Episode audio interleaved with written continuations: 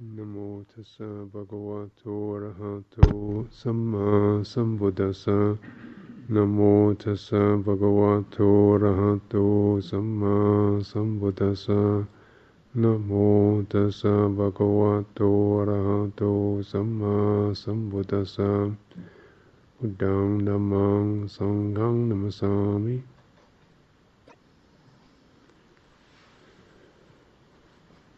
So this is uh, thoughts of the new year, New Year's Eve. So the uh, Bah Humbug Brigade can always say, New Year, just so what, it's just another moment, it's just another day. Which, yeah, is one way of looking at it. If it work, if that works, great. Yeah, that brings out the best. That's great. Yeah. Or you can make something of it, if um, useful. Mm.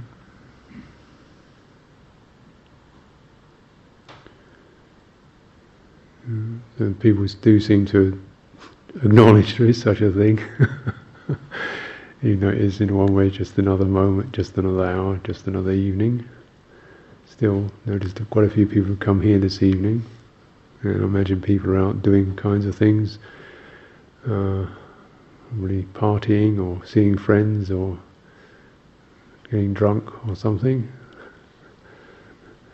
So something is being made of this, this occasion. So we might as well make something of it. And generally, what uh, recommend making of it is uh, it's like just drawing a line, and particularly if your life is just kind of rolling along, tumbling along from this to that, as they generally are. They don't have clear lines around them. You just make a line. You say, well, where I am now, where, where's it been, where's it going, what am I in? It's a kind of up periscope, if you see what I mean. Look around and uh, it gives you a chance to consider broadly and in much in detail uh, what you want to let go of, what you want to develop, what you want to put more into, um, and where where the good results have been, and so on. So it's just a way of giving oneself guidance. And this is actually something that's uh, very much part of the Buddhist culture. This sense of recollection or one recollects one's um, errors, or you recollect your virtues, you recollect your your relationships, you recollect your requisites that you really need. So you're always separating what you need from what you want. And you get a sense of some clarity around that, and uh, or what you actually need depend when you're in kind of all kinds of things being offered and possible. So it's helpful to recollect. You find out there's something to do every day, really. You know, what do I need and what's what's all around. So you get some sense of of um, perspective on the various things that are happening. You know, and you recollect your own um, skills or lack of them. Recollect your death, your mortality, your mortality. So you think, well, actually, you know, that's coming someday or another, maybe sooner than I've reckoned. what am I hanging on to here? You know, what do I want to, what I want to, uh, you know, what I want to put down before I die? What I want to finished? So these these are useful things to draw these lines. In a new year, you can is where you can bring quite a few of these into focus, and it helps to shake things around a bit in terms of what your own mental um, accumulations are. Mm.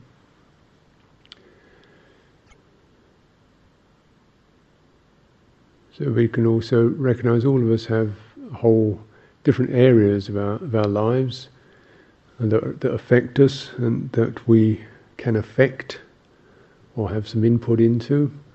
One is, which is probably the most commonly emphasized in in this situation, is we might say the completely internal meditative level of experience, very internal, subjective, looking into your own mind and you looking into your mind and seeing what's happening there, and you know,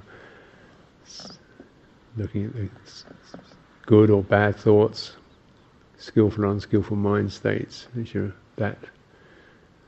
There's another one where you consider perhaps you know, how you are in relationship with other people, whether you have friends, enemies, you people you trust, you dislike, you just feel alone all the time, or you, you feel comfortable with people, how that is, you know, it's part of everybody's life, other people. Whether we feel indifferent towards them, fed up with them, wanting to run away from them, want this one, don't want that one. It happens. It's part of what we're with. So we have this kind of, um, you know, relational experience other people. And also have this this own physical, if you like, the hard wiring, this very body, the clothes, the requisites, the food, the shelter, which tends to be more that which is emphasized in the in the public domain is make sure you get enough of this stuff, you know, your physical health and your house and your clothes and your car and what you need in that level.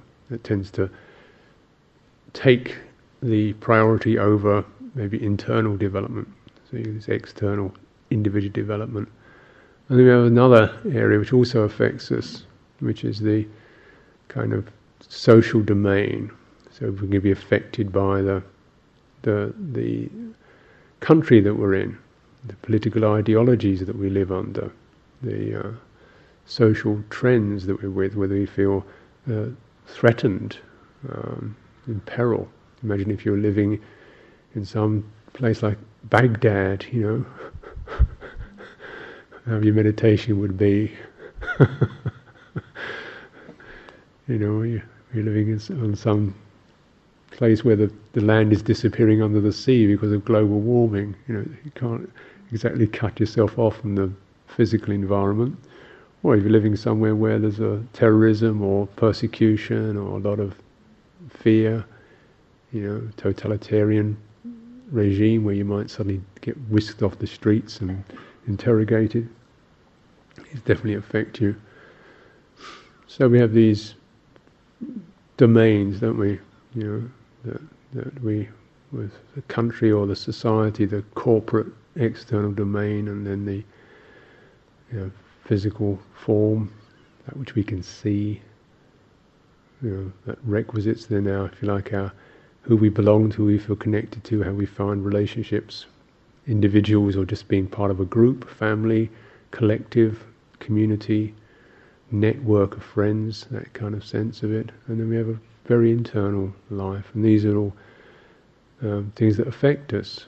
And um, you know, it's good to to recognize that really practice is you try to bring practice, you try to bring practice into all of these, you know, to all of this.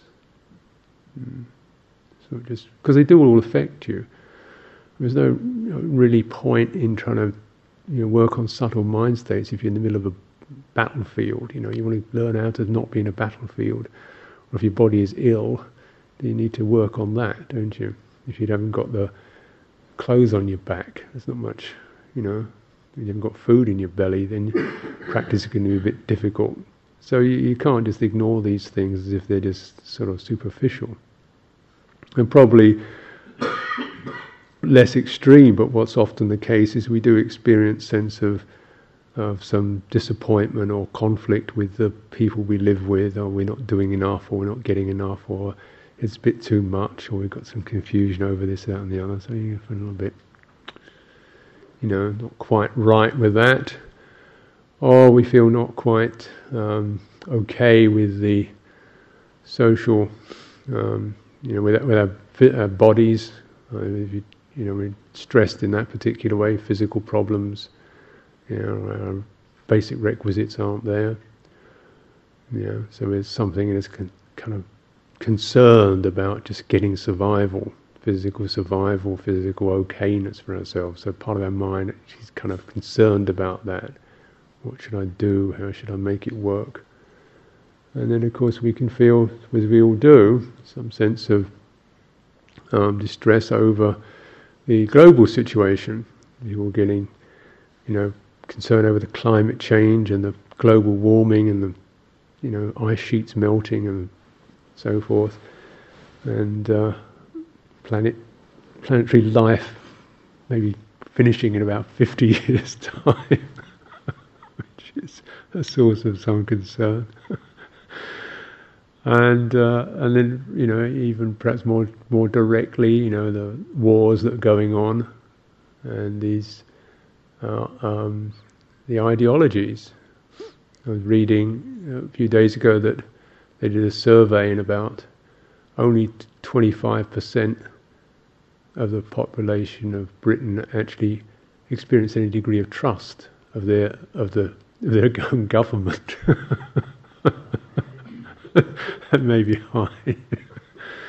so you know, it's not that's not good, is it? You just feel so the number of people who even vote drops because there's a sense of oh, what's the point? You know, one bunch of idiots or another doesn't you know. So this is um, you know a bit you know feeling of powerlessness and helplessness and you know, you, 60 million of us living in this little country, and we can't seem to feel a sense of, you know, we've got leadership that we feel, well, they're actually able to do effective things or things we approve of, and actually seem to do quite a few things we don't approve of. Uh, and so this naturally this does all has, has effects, and uh, so you try to cons- consider all these. Uh, you know, what how does practice affect that? Yeah. Mm.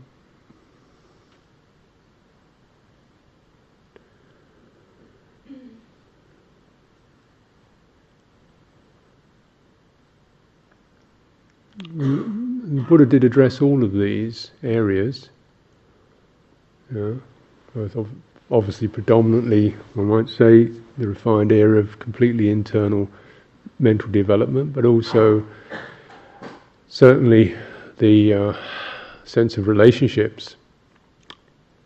A lot of emphasis on spiritual friendship and finding suitable friends and companions and sorting out difficulties and developing goodwill and um, uh, for both for monastics and for lay people, and then codes of conduct you know, how we ask forgiveness or um, point out uh, flaws in each other's behavior from a place of compassion to help each other.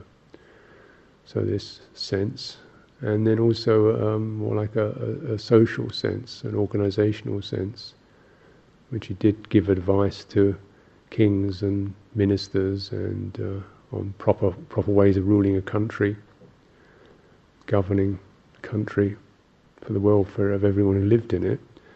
And even set up his own kind of um, alternative in a way, which was this what's called the Fourfold Assembly, which is more like a rather than an ethnic group or a geographical location, just a, a, a, a network, which I think is very interesting. It's a fourfold network of the monks, the nuns, laymen, and laywomen as if you like, a kind of virtual society that is actually um, useful in that its primary bond is not one of um, holding on to territory or um, economics, but of values. You know, so it's a network of values. Say, you know, what we trade in here, what we operate through, what we communicate here is value systems. We you know, mindfulness or kindness or sharing or um, mutual respect, you know, these things. So his own kind of social form.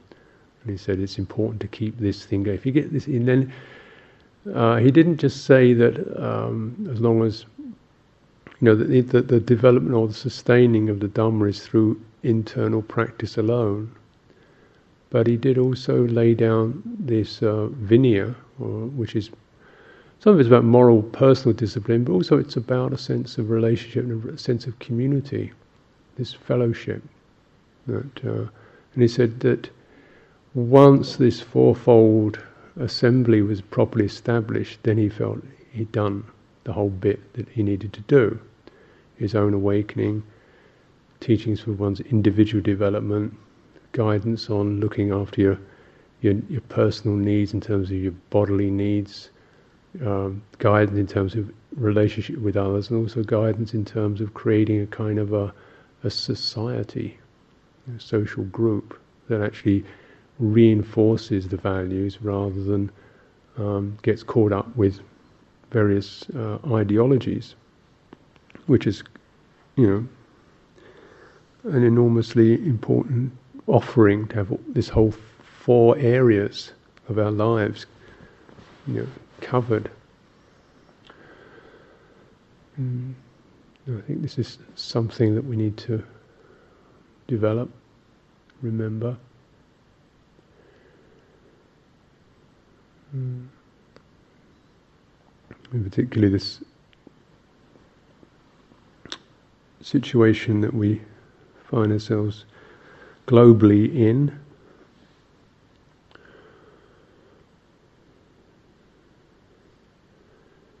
You know, last century was the century of these these three great kind of uh, um, ideologies, wasn't it? The democracy and communism and fascism. They're all sort of, and these these three ideologies clashing with each other, and every countries went through these these clashes around these great theories of, of how do you how do you operate as a group, you know.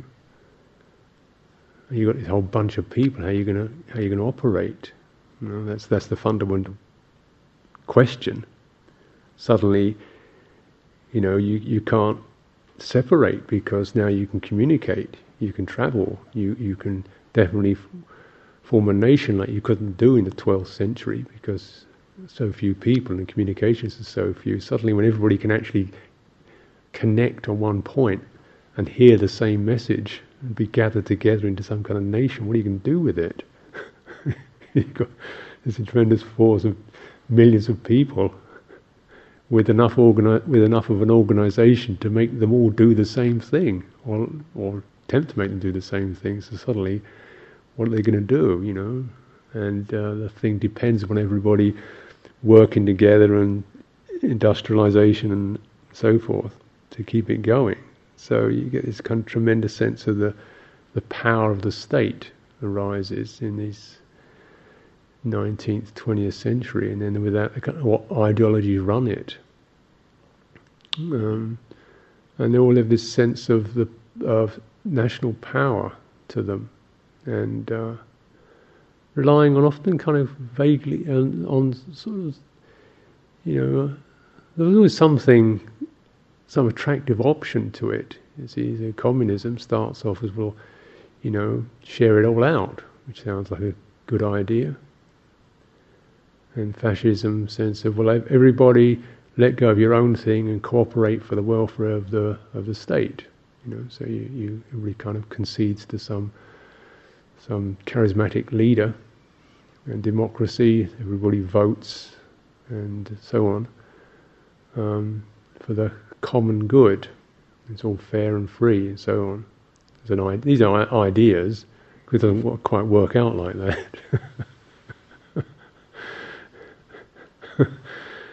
Yeah.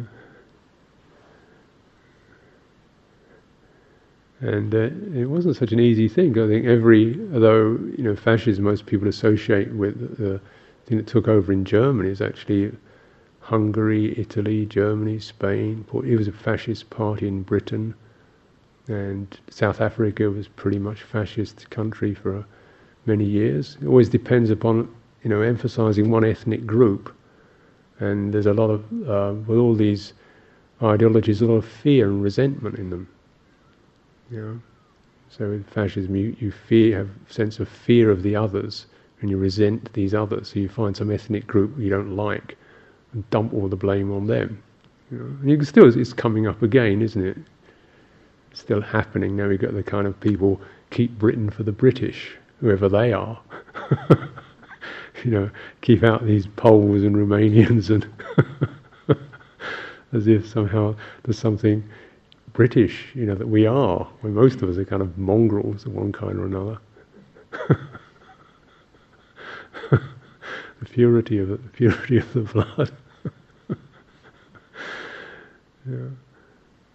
So it's kind of then sort of fear and resentment. And you see the same, though eventually you know, people tend to feel, well, democracy the better one. You see naturally the same sort of patterns happening fear and resentment. So now we've got to kind of beat everybody up until they become demo- democratic. Beat up the Arabs till they become democratic. Beat up Africa till it becomes democratic. Drop bombs on someone until they, until they see the goodness of democracy. it's the same old story, isn't it? I mean, when you're in it, you don't quite see it, and yet there's, uh, you know, um, the, the language is seductive, and yet the the same sort of emotions occur about how we're, you know, we we got the right thing, and this is the only right thing. Everybody else has got to do it, otherwise they're wrong, and we see the flaws in everybody else, and then you you can justify killing and war and violence and tyranny and taking over and doing nasty things to people and this sense of fear. And the more you get fear, the more the people live under the sense of fear, then we, we give up our own our own freedoms. So it's happening more in the West now, isn't it? You get the sense of because there's all these terrorists around and we got more frightened, so this means we'll have to accept more authority from the state to control us and we might have to do a few nasty things. We regret, unfortunately, never mind, you know, it's all because of the fear and the terror and the panic and the emergency that we're in. So you give people that message and they go, oh, all right. That's the way it works. So it's more, it's a very similar kind of psychology that occurs, and it's always this uh, monolithic authority thing. And you get the same thing with religions too, don't you? You know, uh, monotheism, when it's held in the wrong way, you, we're the only right ones, and you've got to beat up everybody else because they're evil or corrupt or satanic or demonic or possessed or something nasty. So that means, unfortunately, we have to beat them up and torture them and burn them and kill them for their own good. So that the pure and the right and the clean and the godly and the divine and the will be okay, you know. A kind of, you know, you can see the narrowing of the human mind to to take on these kinds of um, terrible, monolithic, monologic ideologies, and they are monologues because yeah, what happens is all, people always, once you get to that state, then you don't ever listen to the other side. It's a complete monologue. You don't actually listen to the other person's point of view. And this is the kind of um, you know, where you really see how how the you know works this kind of monologuing starts in one's own mind affects one's relationships to other people becomes almost a, a, a, something that takes up as a corporate activity know? so it's the bit the monologuing the the inability to, to entertain other viewpoints or to listen or to, you know, to, to let go of a view, to let go of this piece of selfhood.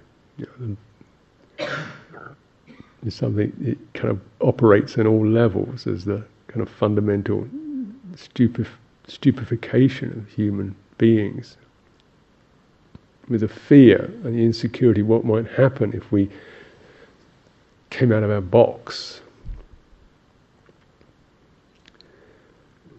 We let go of our little patch, you know, a piece of authority or control. You know, how how dreadful that is because once when we do that we're unable to really be open minded, generous, loving and to really enjoy the uh, or the varieties of people and views and feelings and states that there are. You know?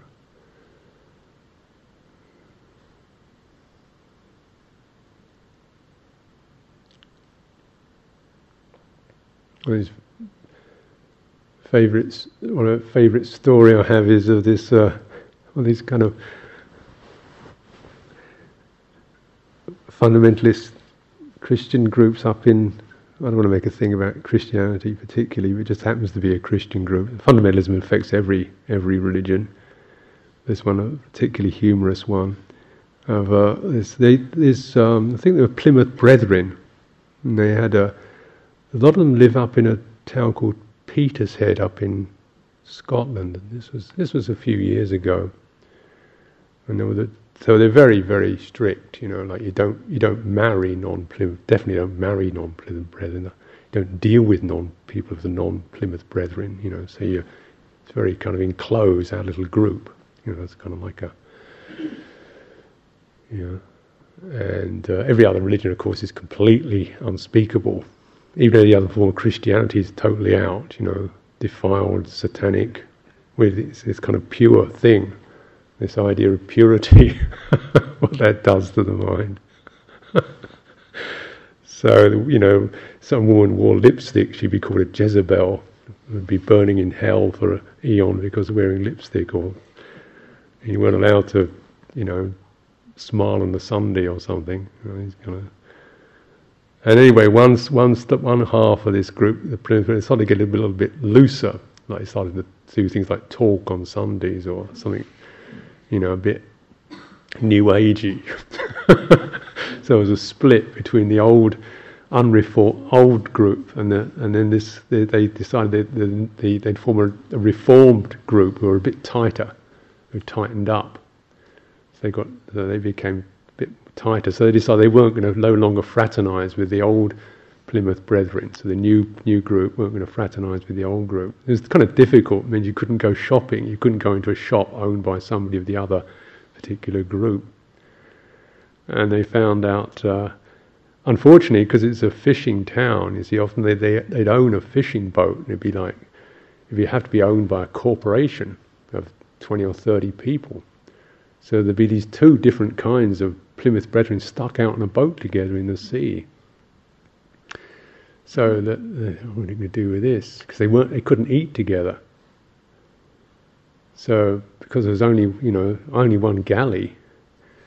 So one group decided they put what they do with the meal times. They put towels over their head the meal times. See, you could eat under your towel. so you weren't eating with these other people of the the, the group.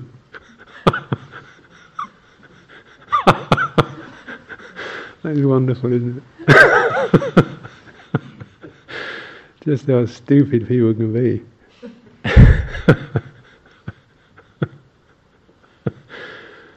Because this happens in monasteries too. you know, you get different sects in just make sure I'm not thinking about Christianity in particular. You get different nikayas and different sects in even Theravada Buddhism alone those Mahayanists who we definitely kind of get quite sniffy about. You know, they're completely out, off the pale, out of the pale anyway. Uh, but then even the Theravadas, you get the people of different lineages, and you know, and then they, and you get in in. Uh, so you get in Dhammayut and Mahanikai. See, so if you're a Dhammayut monk, you can't really have a meal with the Mahanikai monks because they're not pure enough. You know. So if somebody offers food to a Mahanikai monk, then Dhammayut monk can't touch it. He has to have it reoffered. Yeah? So this kind of thing goes on, and uh, so this sense of of uh, purity, and uh, it occurs around small de- details. I think one one of the monks who lived in, in Sri Lanka was saying, you know, you from one monastery you go to, you have to have this kind of color umbrella. But if you, as you walk, you go to another monastery, and that kind of color umbrella is completely out. that is unspeakable. The wrong color. You're going to have the right color umbrella, you know, or the right style of robes, or you know, some some places you, you must take your sandals off when you come into the temple. Other places you must put them on when you come into the temple. And they're both justifiable, you know you put them on so your dirty feet, your low, coarse, fleshy feet don't touch the sacred ground, which sounds sensible. But then Other people think, well, you take them off so the dirt on your boots don't go onto the temple floor. So that's sensible too.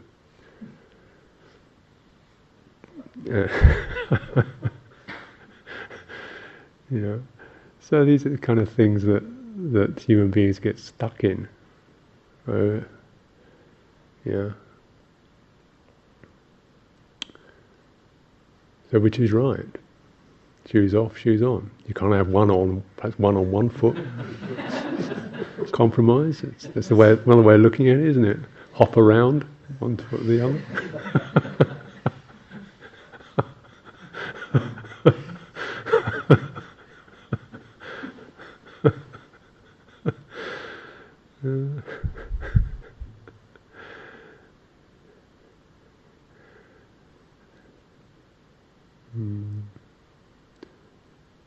So I, I remember when I in my youth, and then we, there was very much. I think there was quite a lot of people doing the youth thing. Oh, forget the whole thing. The whole rules thing is just crazy. Just be be here now. Be where you are.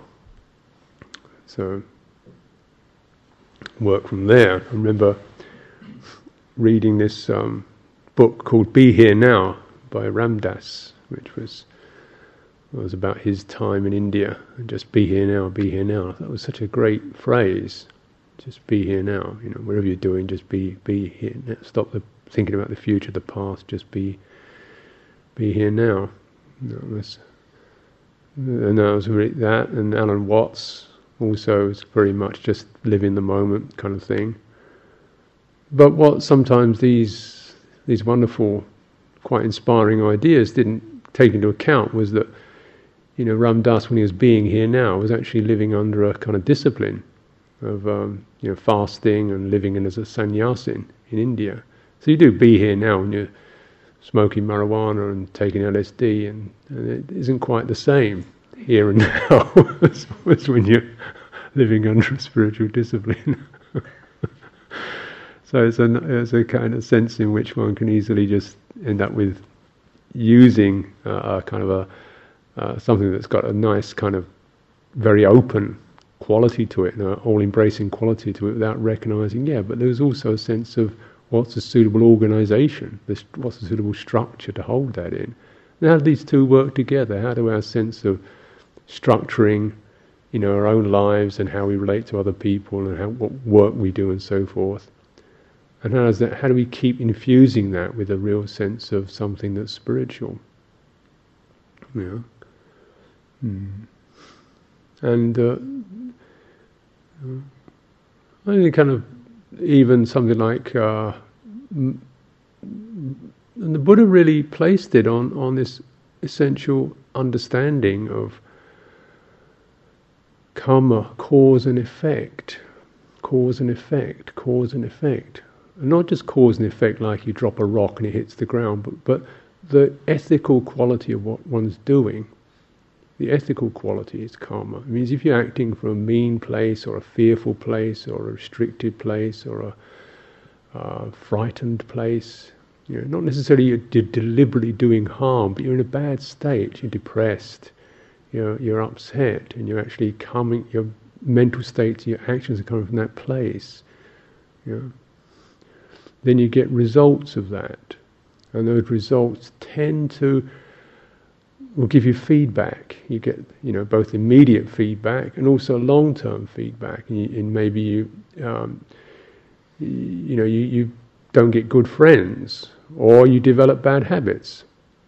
What something you do repeatedly eventually becomes a habit of mind. So a particular mode of of depression or fearfulness or domineering or whatever it is, you keep acting upon it then that becomes the bent of your mind, and that then runs through everything that you do, hmm, and tends to affect, you know, your internal realm and your external realms, all of it. You know. So, and this is kind of base understanding, base law, cause and effect. So, and you can sort of see how, particularly when you look at tabloid newspapers, how they're quite coarse sense of prejudice and hatred and resentment and greed, you know, fairly easily, you know, dolloped up as this is what this is what we do, isn't it? This is what we follow. yeah, yeah, and that just that kind of message coming. This is the norm. This is this is the way people behave. This is the norm. It's really important to get this sense of some kind of network or fellowship, which is what the fourfold assembly is about. That says, no, we don't do that. We don't, you know. I know people who don't do that. I belong to something that doesn't do that. So you've got some way of, of checking, because if you pick up, if you're in an environment, you pick up the mood of that environment, then again that very much affects your own mind. So cause and effect also means that whatever the effect of living in this situation tends to trigger off certain impulses in your own mind. It's natural. It's not because you're a particular kind of person. You know, where we learn as human beings, we learn when we're little tots. You learn what everybody else is doing. That's the norm, isn't it? What your what your group is doing. That's what you learn. You learn some things in books, but mostly you learn about what your mum, dad, brother, friends they're doing. That's what you do, or you you do something in relationship to that. That's the baseline. So that, there's an effect, you know, and the effect triggers off causes. It means because of inheriting all that, being in all that, then I do the same kind of things. A lot, I mean, I vaguely remember a lot of the time I just deliberately say things that my dad had said. I didn't know what they meant. I just say them because it's my dad said them, or my elder brother said them. So these are the big guys. You say what they say somebody says some rather unfortunate things. They they said, you know, you, saying some swear word or something. You, you don't know what it means, but you just heard it, so you just babble it out.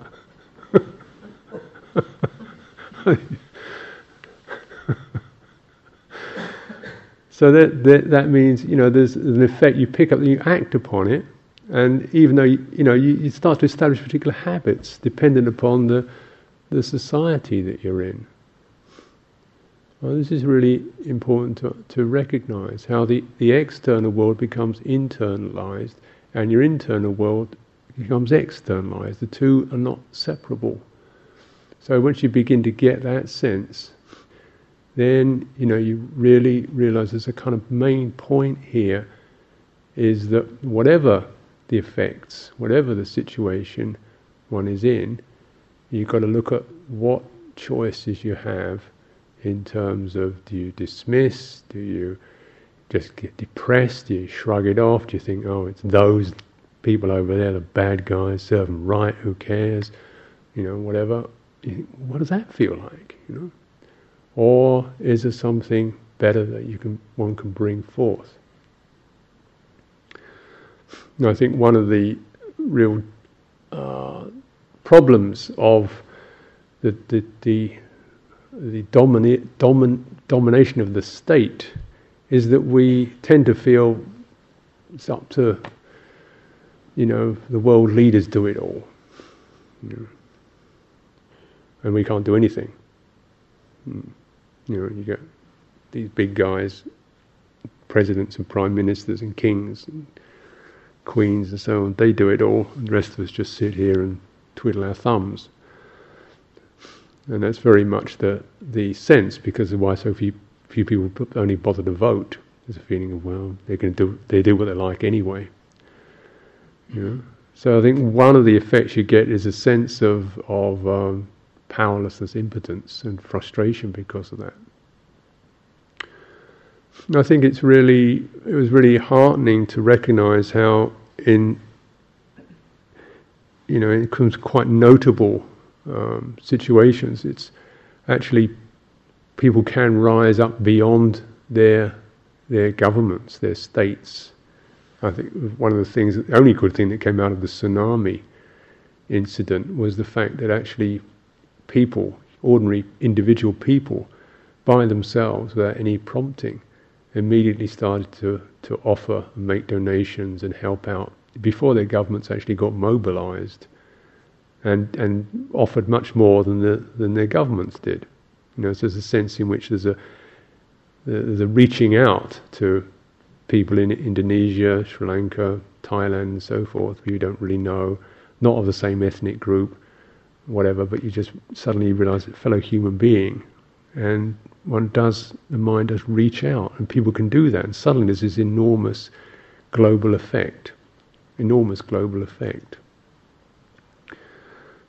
And, uh, you know, so it's not, it's, we tend to kind of give it up because we, we get l- doped into feeling that we are impotent by, by the, the, the effect of being in these super states, you know. We really, you know, these, these super authoritarian states that we're in, which all of us are in, under one colour or another. Mm.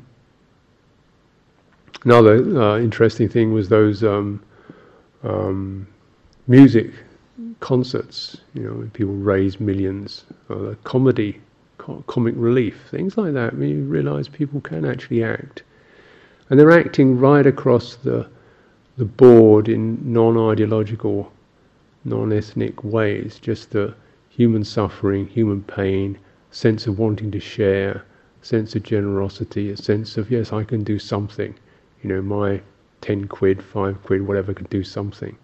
And that's, that's really good to, to acknowledge that. See that we, and suddenly there is, and we do, and something does happen. Hmm.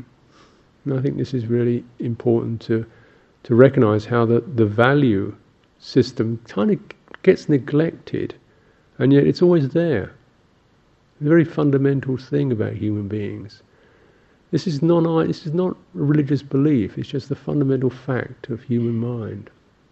And it's being you know, so so even as a Buddhist, you're not really a Buddhist. It's not it's not some kind of religious group. Is it? I hope not anyway.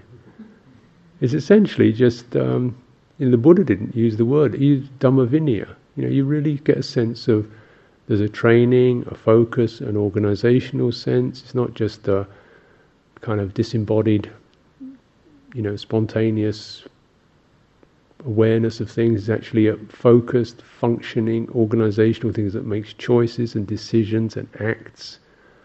There's that.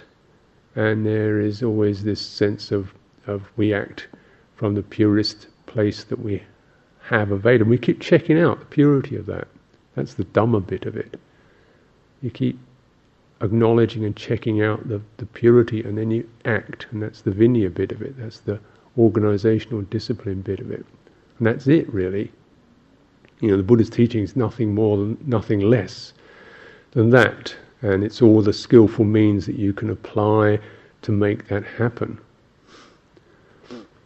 And I think it certainly goes starts to go wrong once we once we call it and limit it. We call it Buddhism. So you know, it becomes then a religion, becomes a culture. So you can see also, you know, rather distressing news. You find out there's Buddhist monks in Sri Lanka forming political parties and actually committing acts of violence against non-Buddhists because the Buddhism has become a kind of cultural thing rather than, you know, actually carrying out this uh, immediate and intimate and conscientious training on oneself. Be prepared to to bring your own purity into action. And that's really our chance, our opportunity as as human beings. We can pick up some of these tools and trainings, and you can pick up other ones. You know, you see that the Buddha's training was really trying to cover the whole bit, you know, from right view, understanding of cause and effect, ethical cause and effect, right view, right intention. You begin to resolve and make an aim to go in this particular direction, and you f- follow it through speech, action, livelihood, and then you refine it down to the act of purifying the mind, effort, and mindfulness and concentration. So you you know, it's continually moving through the through internal to the external domain. in the whole scope of one's life. Mm. So then, when we come to a, uh, sometimes just daily recollections, you know, or you come to particular sticking places in your in your life, like what do I do now? You know, suddenly there's a bereavement experience or a death experience, or your own health is on the line, or your your economic situation goes pear shaped, or whatever happens. What do you do now? You know? purify the mind. You go back to that, and what kind of, how can I actually work with the, what I'm inheriting, what I'm picking up now? How can I operate without fear, without meanness, without bitterness, hmm? without greed? And then you just sort of build it up from there. Because this is, in fact, uh, what we live within. The rest of this is actually very much uh, a changing and unreliable um, situation. We live essentially within our karma. That's what we live with, that's what we die with, that's what catches our hearts. So, you know, this is uh, the thing to keep coming back to, remembering, recollecting. And not just to see it as just the purely on the cushion experience, but something that you you try to notice you know, when you hear news, when you hear propaganda, when you hear media reports. Just what's what's happening to your mind? What are you being pushed into? What are you accepting as truth? Hmm? When you f- feel something that makes you feel a sense of oh, it's it's all hopeless and give up. You know, is that is that good? Does that make you feel good? Is that right? Or when you get the sense of you've got to be frightened of everybody, you know, other people. Does that make you feel good? Is that good karma? Is that you feel that real good energy coming through your mind with that? Or you recognise, well, you know, maybe I'm going to get blown to bits tomorrow. but that could happen anyway, you know. so why, why do I do I have to live in a sense of fear and and um, and mistrust today because of that, or do you sense of well, you know, you do what's conscientious and skillful, prudent, and you keep your own purity, and then you know that's what we can do. And there's a sense, there's a huge effect of that when people don't pick up the kind of get into the mass hysteria. There has been the the terrible story of this centuries, isn't it? So everybody gets whipped up into hating this particular group, this religious group, or this national group, or this ethnic group, or something or the other. So everybody believes it, and we all go into the to this uh, dreadful, fearful, revengeful, aggressive state. Hmm.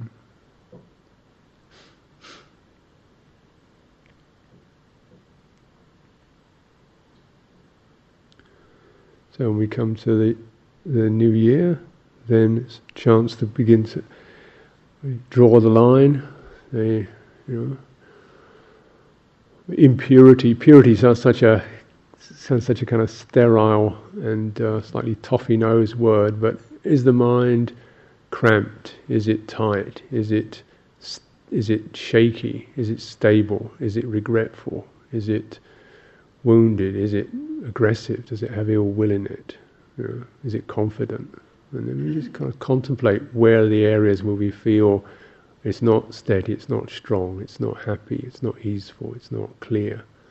And what can we do to to purify that in terms of how our internal development, how we relate to other people, how we relate to our own needs for requisites, how we relate to our place in the society, how we form and organize ourselves as, as human beings. Mm. Kind of let go of some of the don't want to bother attitudes that come into my mind. Mm. Yeah, I'm all right. Won't bother. Doesn't feel very good either, does it? And then, well, why don't we bother? A little bit of bother, you know. Like, you know, you've got five quid's worth of bother rather, you know, to spend a million, but you just go, you little five five quid's worth of, well, I'll put this much in, a little bit, a little bit, a little bit, you know. Everybody gives a little bit, that's the principle. Then you get the corporate effect, and we can all appreciate that. So, offer this for your reflection.